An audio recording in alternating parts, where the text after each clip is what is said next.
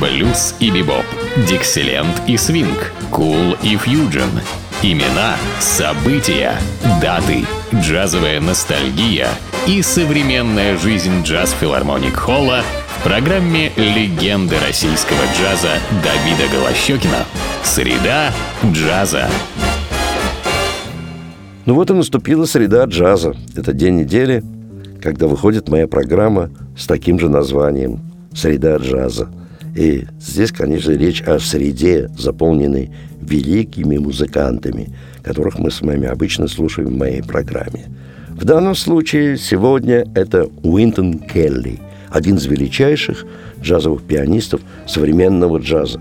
Этот человек проиграл со многими великими музыкантами, Майлсом Дэвисом, Джоном Колтрейном и многими-многими другими. Но вот сегодня мы будем слушать его трио, это его альбом, в котором участвуют его постоянные партнеры 50-х годов, Пол Чемберс, великий контрабасист, и Филли Джо Джонс, великий барабанщик. Прозвучит первая композиция Харда Арлина «То ли дождь, то ли солнце».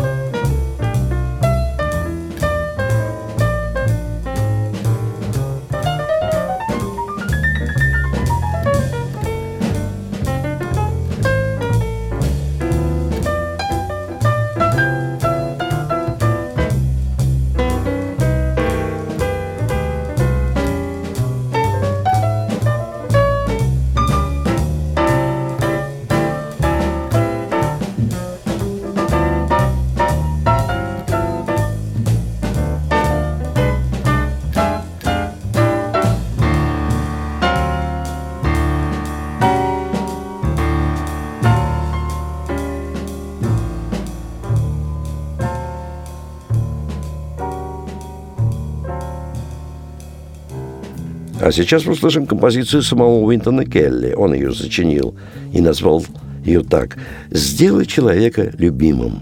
Это баллада Уинтона Келли, где он сам играет со своим трио.